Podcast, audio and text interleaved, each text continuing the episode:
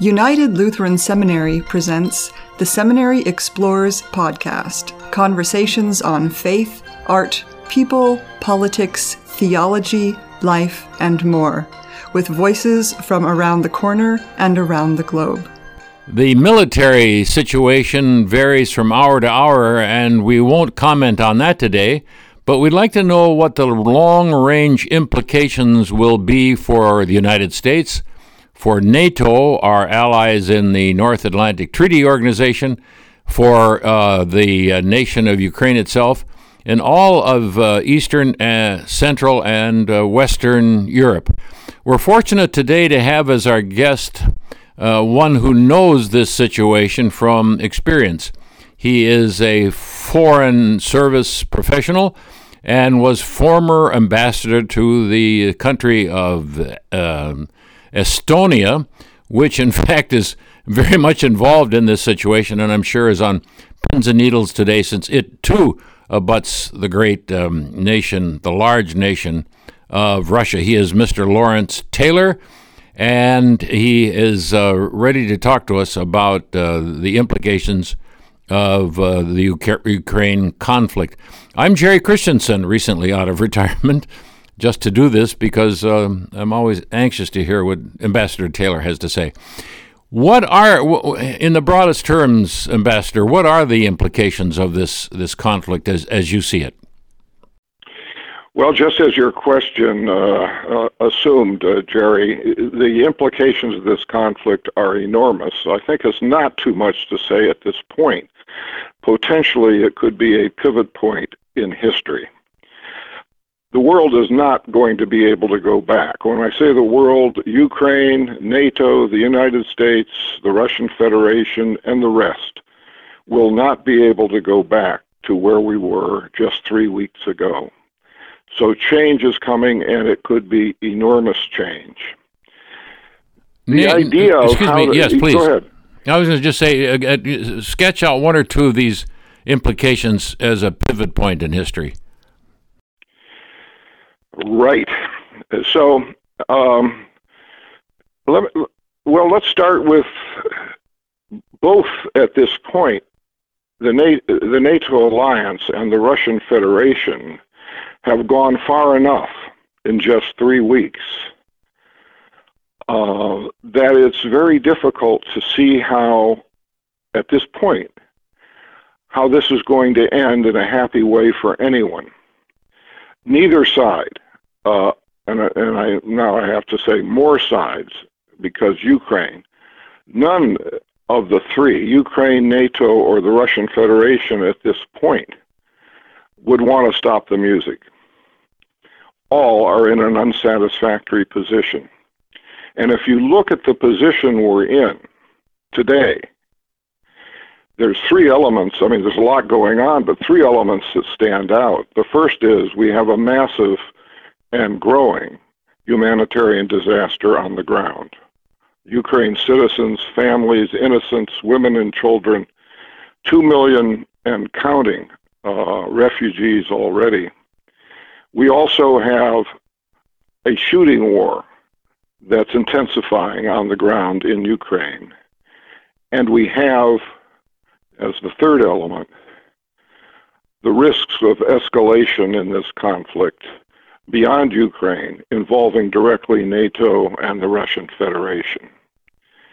And the in looking at the future, which is where you started on this question, what's so what's so hard to figure out is right now all three of those elements are moving on a kind of autopilot to the future. But that autopilot is signaling getting worse, worse, and faster. And if we can't find a way to press the pause button on that autopilot, the future is not only very uncertain, but at this point, very, very dangerous. Because that third factor of escalation can lead to a bigger war and an even bigger war and as we've seen recently, even talk of nuclear conflict. Yeah, comparisons to uh, to the Second World War, even to Vietnam or Afghanistan, are really moot, aren't they? In the sense that uh, if if the moment we get tough with uh, the Russian Federation, the weapons available to that side are have been are, have, are, are so completely different since Hiroshima. Uh, we're not uh, we're we're not in the same game anymore. The the, the odds are just uh, uh of, of of of annihilation and, and vast destruction and loss of human life is enormous and un, almost unthinkable.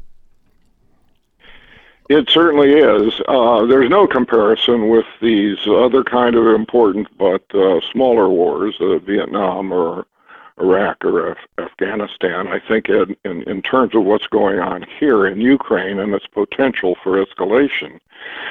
Um, but I go back to the importance of doing everything we can to slow down or pause the worsening yeah. conditions in all three of those elements, and especially an escalation, because the threat of escalation comes from both sides, not just the Russian Federation. Um, it's almost impossible to imagine if this refu- humanitarian crisis increases and worsens, and the ground war intensifies, and the Russians are sell- shelling and destroying more cities and more towns, and the big difference between World War II or any of these other wars is all of us, every one of us, can watch it on our screens 24 7. Yeah. We're not reading about it after it happens, we're watching it while it happens. And if the Russians are shelling these towns and we see this humanitarian crisis growing and growing, the pressure from Western public opinion to do something to stop it will be enormous. Mm. Yeah. Um, suggestions for pausing diplomacy, uh, pressure it's continuing. Only, it's yeah, yeah. Diplomacy is the only way the to only pause answer, it. Mm-hmm. It's the only, and that's not a. That's not. I'm not talking about a solution. No, we're way away from a solution. I'm talking about a pause somehow mm-hmm. in these three elements that are worsening and driving us toward escalation.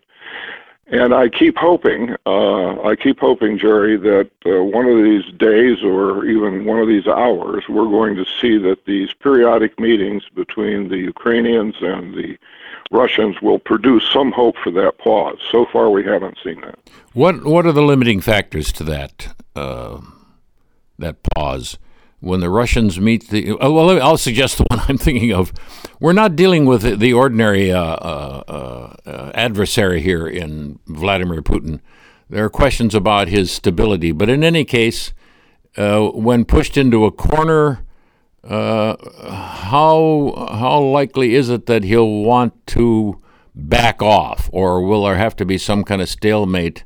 Will there have to be considerable give and take in such a pause?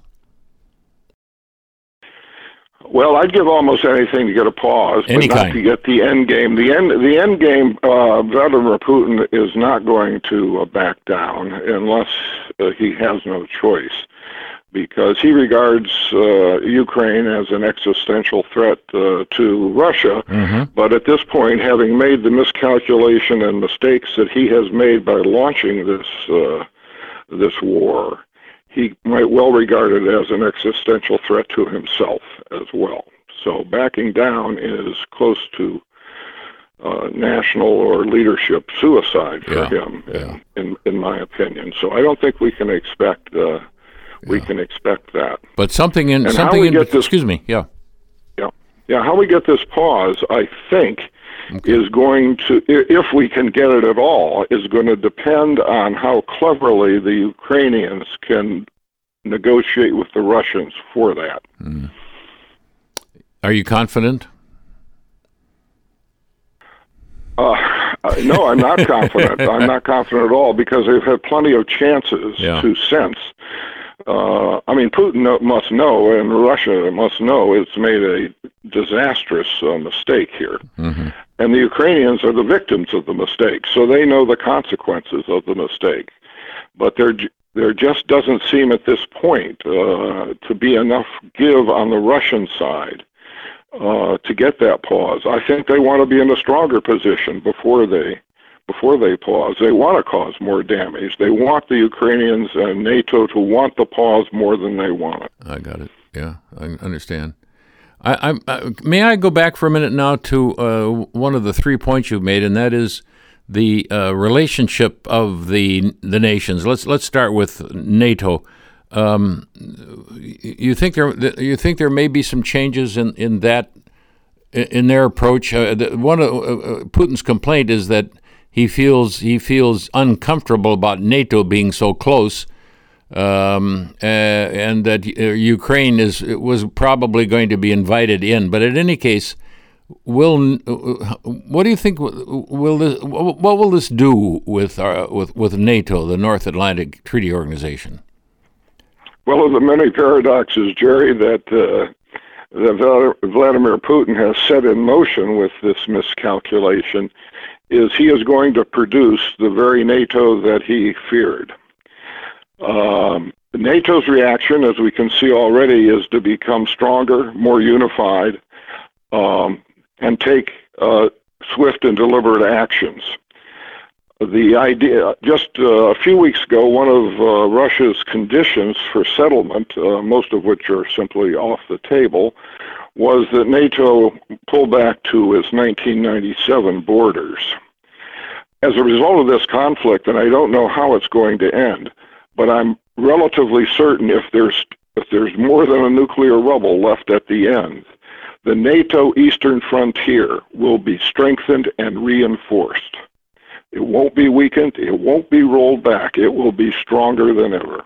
For the first time, seriously, well, there, there have been other threats, and, and uh, we've seen movement of tanks and troops and so on, on on on our front, on the NATO front.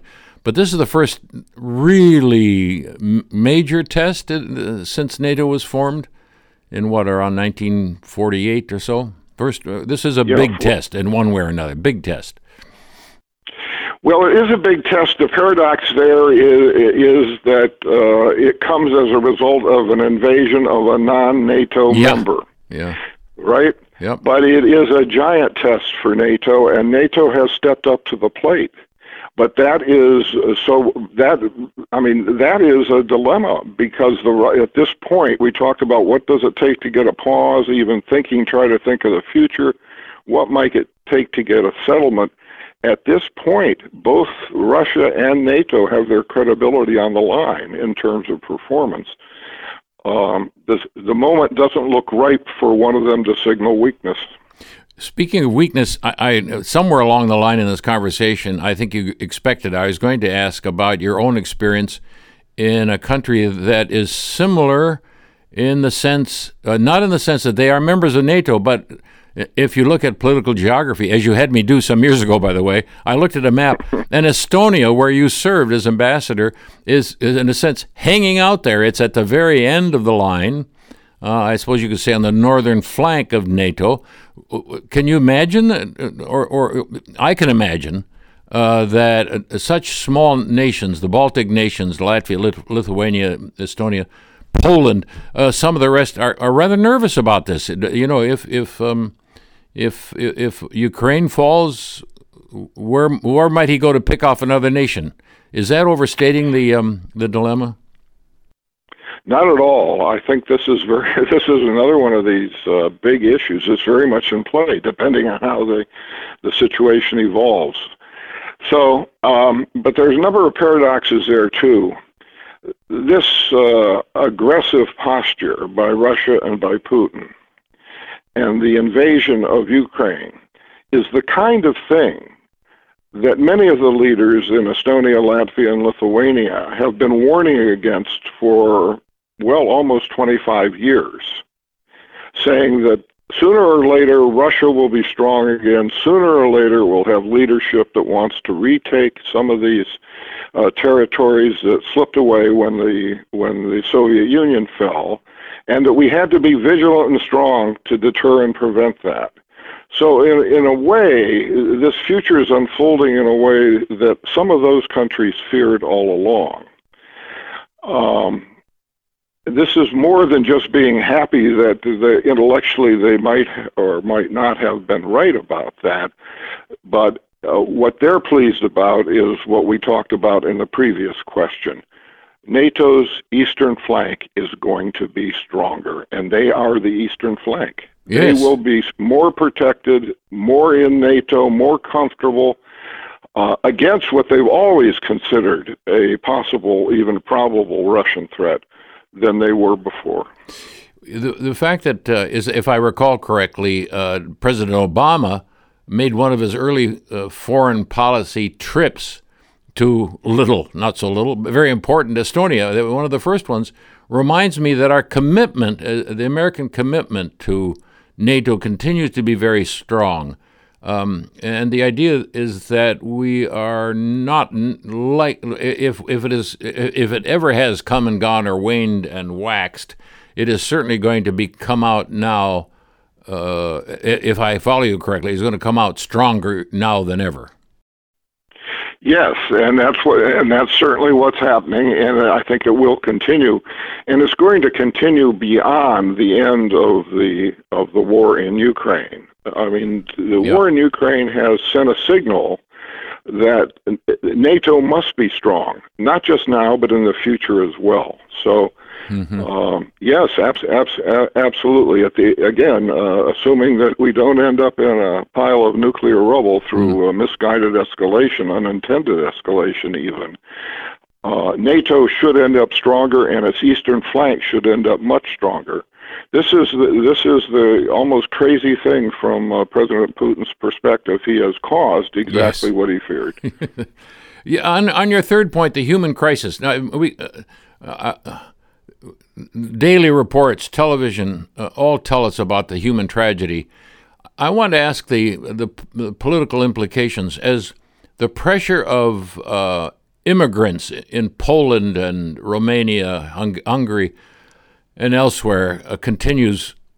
Will and you've got populations there in those countries that could uh, could respond in a negative way you know about the stranger. Don't we all know about that? Is there some is there some fear that if that continues and the number of people uh, emigrate that are expected now, these these countries might experience a, a kind of right wing reaction? So more necessary that we have a pause so that, so that doesn't happen. Jerry, I, am not. I'm not sure about that. Uh, and uh, I mean, it, there's a logic to it that the, the numbers could eventually overwhelm not yes. just infrastructure, uh, but but goodwill and and and political tolerance and so forth. But we don't seem to be anywhere near that. We don't see any evidence okay. of that. In fact, the opposite. Countries like Poland uh, uh, and, and the others have been extraordinarily generous and strong in in helping this immigrant flow. And I would expect that to continue. What I do, what I what I don't want to continue though is the immigrant flow, yeah. because yeah. Uh, it's not just for fear of overwhelming the recipient countries. It's it's just a human tragedy. And when I, when I say, you know, at the very beginning, I say the world's not going to go back to where it was three weeks ago.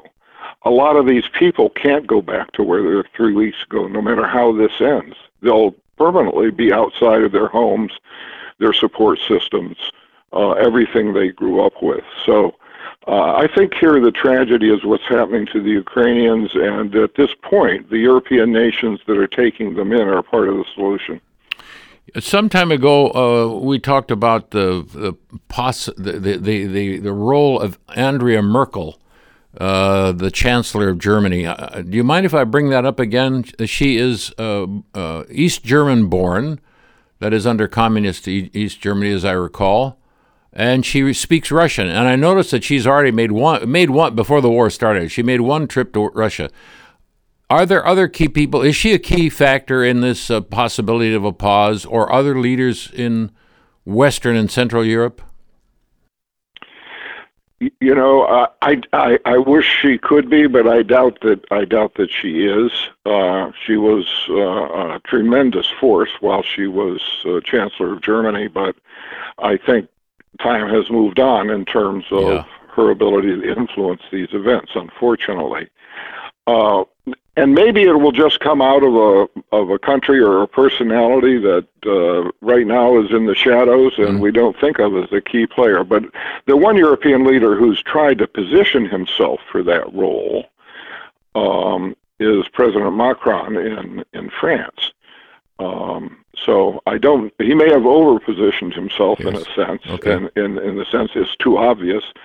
Um, but I think you're right to start looking uh, for somebody who might step in and play a useful role as as mediator mm-hmm. mediator in in this. But uh, you know, those things don't work until the parties want the uh, want the solution. Mm. Well, it's nice to know that even though I'm a little bit out of date on my analysis, the idea of a, a, a leader positioning him or herself to uh, to to serve as a mediator still remains. Finally, Ambassador, uh, we want to uh, emphasize uh, the the uh, possible the possible ingredients in a pause. You started to say earlier we don't really know, but could you make some educated guesses about what might be in there? Both sides are going to have to get something, or at least save face on the side of the Russian Federation. Well, I, think to to get a pause, we've we've which would be a very preliminary step to a real negotiations for a real solution. I'm just trying to cut down on the damage that's occurring every day, and with it, the risk of more damage because of escalation.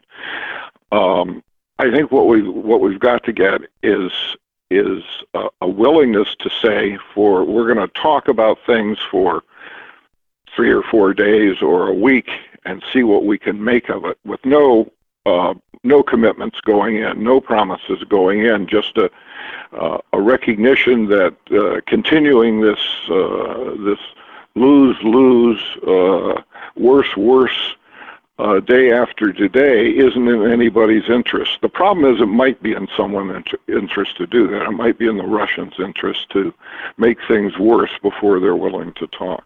First thing, get around the table. The, yeah, the first thing is press the pause button for any reason. Mm-hmm. I mean, I just don't want to see 3 million refugees and 4 million refugees and more cities being shelled and, and pressures on both sides to, to escalate in order to get an advantage. It, it's just crazy. This is a, uh, speaking of crazy, this crazy idea to end on. I, I, I said we'd end on the other, but is there enough pressure on the Russian Federation uh, uh, uh, there certainly are economic restrictions. They're not feeling the hurt, however, of bomb cities and friends and family being killed and driven out of their homes. But will that pressure, do we know yet if that pressure will have some effect? Well, I'm sure that the the sanctions that the uh, NATO and more the world. Mm. I mean, mm. the world has. Uh, yes. There's just a couple things here that are worth mentioning, Jerry. Uh, the Russians lost the public affairs war almost on day two. yeah. They are literally a pariah state all the way, all the way around the world now. They've lost the information war everything is uh, rightly about uh, the mistakes and foolishness of the Russians and the hero- heroism of the Ukrainians. Um, so, in many respects, Putin's already lost this war, but he hasn't lost it on the ground. And there he still has massive resource advantage and the ability to put it to use to try to grind down the Ukrainian resistance. So I'm just, uh, you know, he's made so many mistakes. He miscalculated what Ukraine was like and whether the Ukrainians would fight. What a mistake. He miscalculated the competence and effectiveness of his own military. What a mistake. And he completely miscalculated the strength and swift resolve of NATO to counter him. And that's been mainly, not exclusively, with the sanctions. And the sanctions are unprecedented. They are going to squeeze and strangle the Russian Federation if the West keeps to them. But sanctions take time. And this worsening situation is happening minute by minute. Our guest today, Ambassador Lawrence Taylor, former ambassador to the great nation of Estonia. We're talking about Ukraine, a pivot point in history, and the desperate need for a pause. I'm Jerry Christianson for the Seminary Explorers. Thank you for listening and have a very good day. You have been listening to The Seminary Explorers, a production of United Lutheran Seminary with campuses in Gettysburg, Pennsylvania and Philadelphia, Pennsylvania. We invite you to visit our website at unitedlutheranseminary.edu. All opinions expressed on this program are not necessarily those of United Lutheran Seminary or the Evangelical Lutheran Church in America.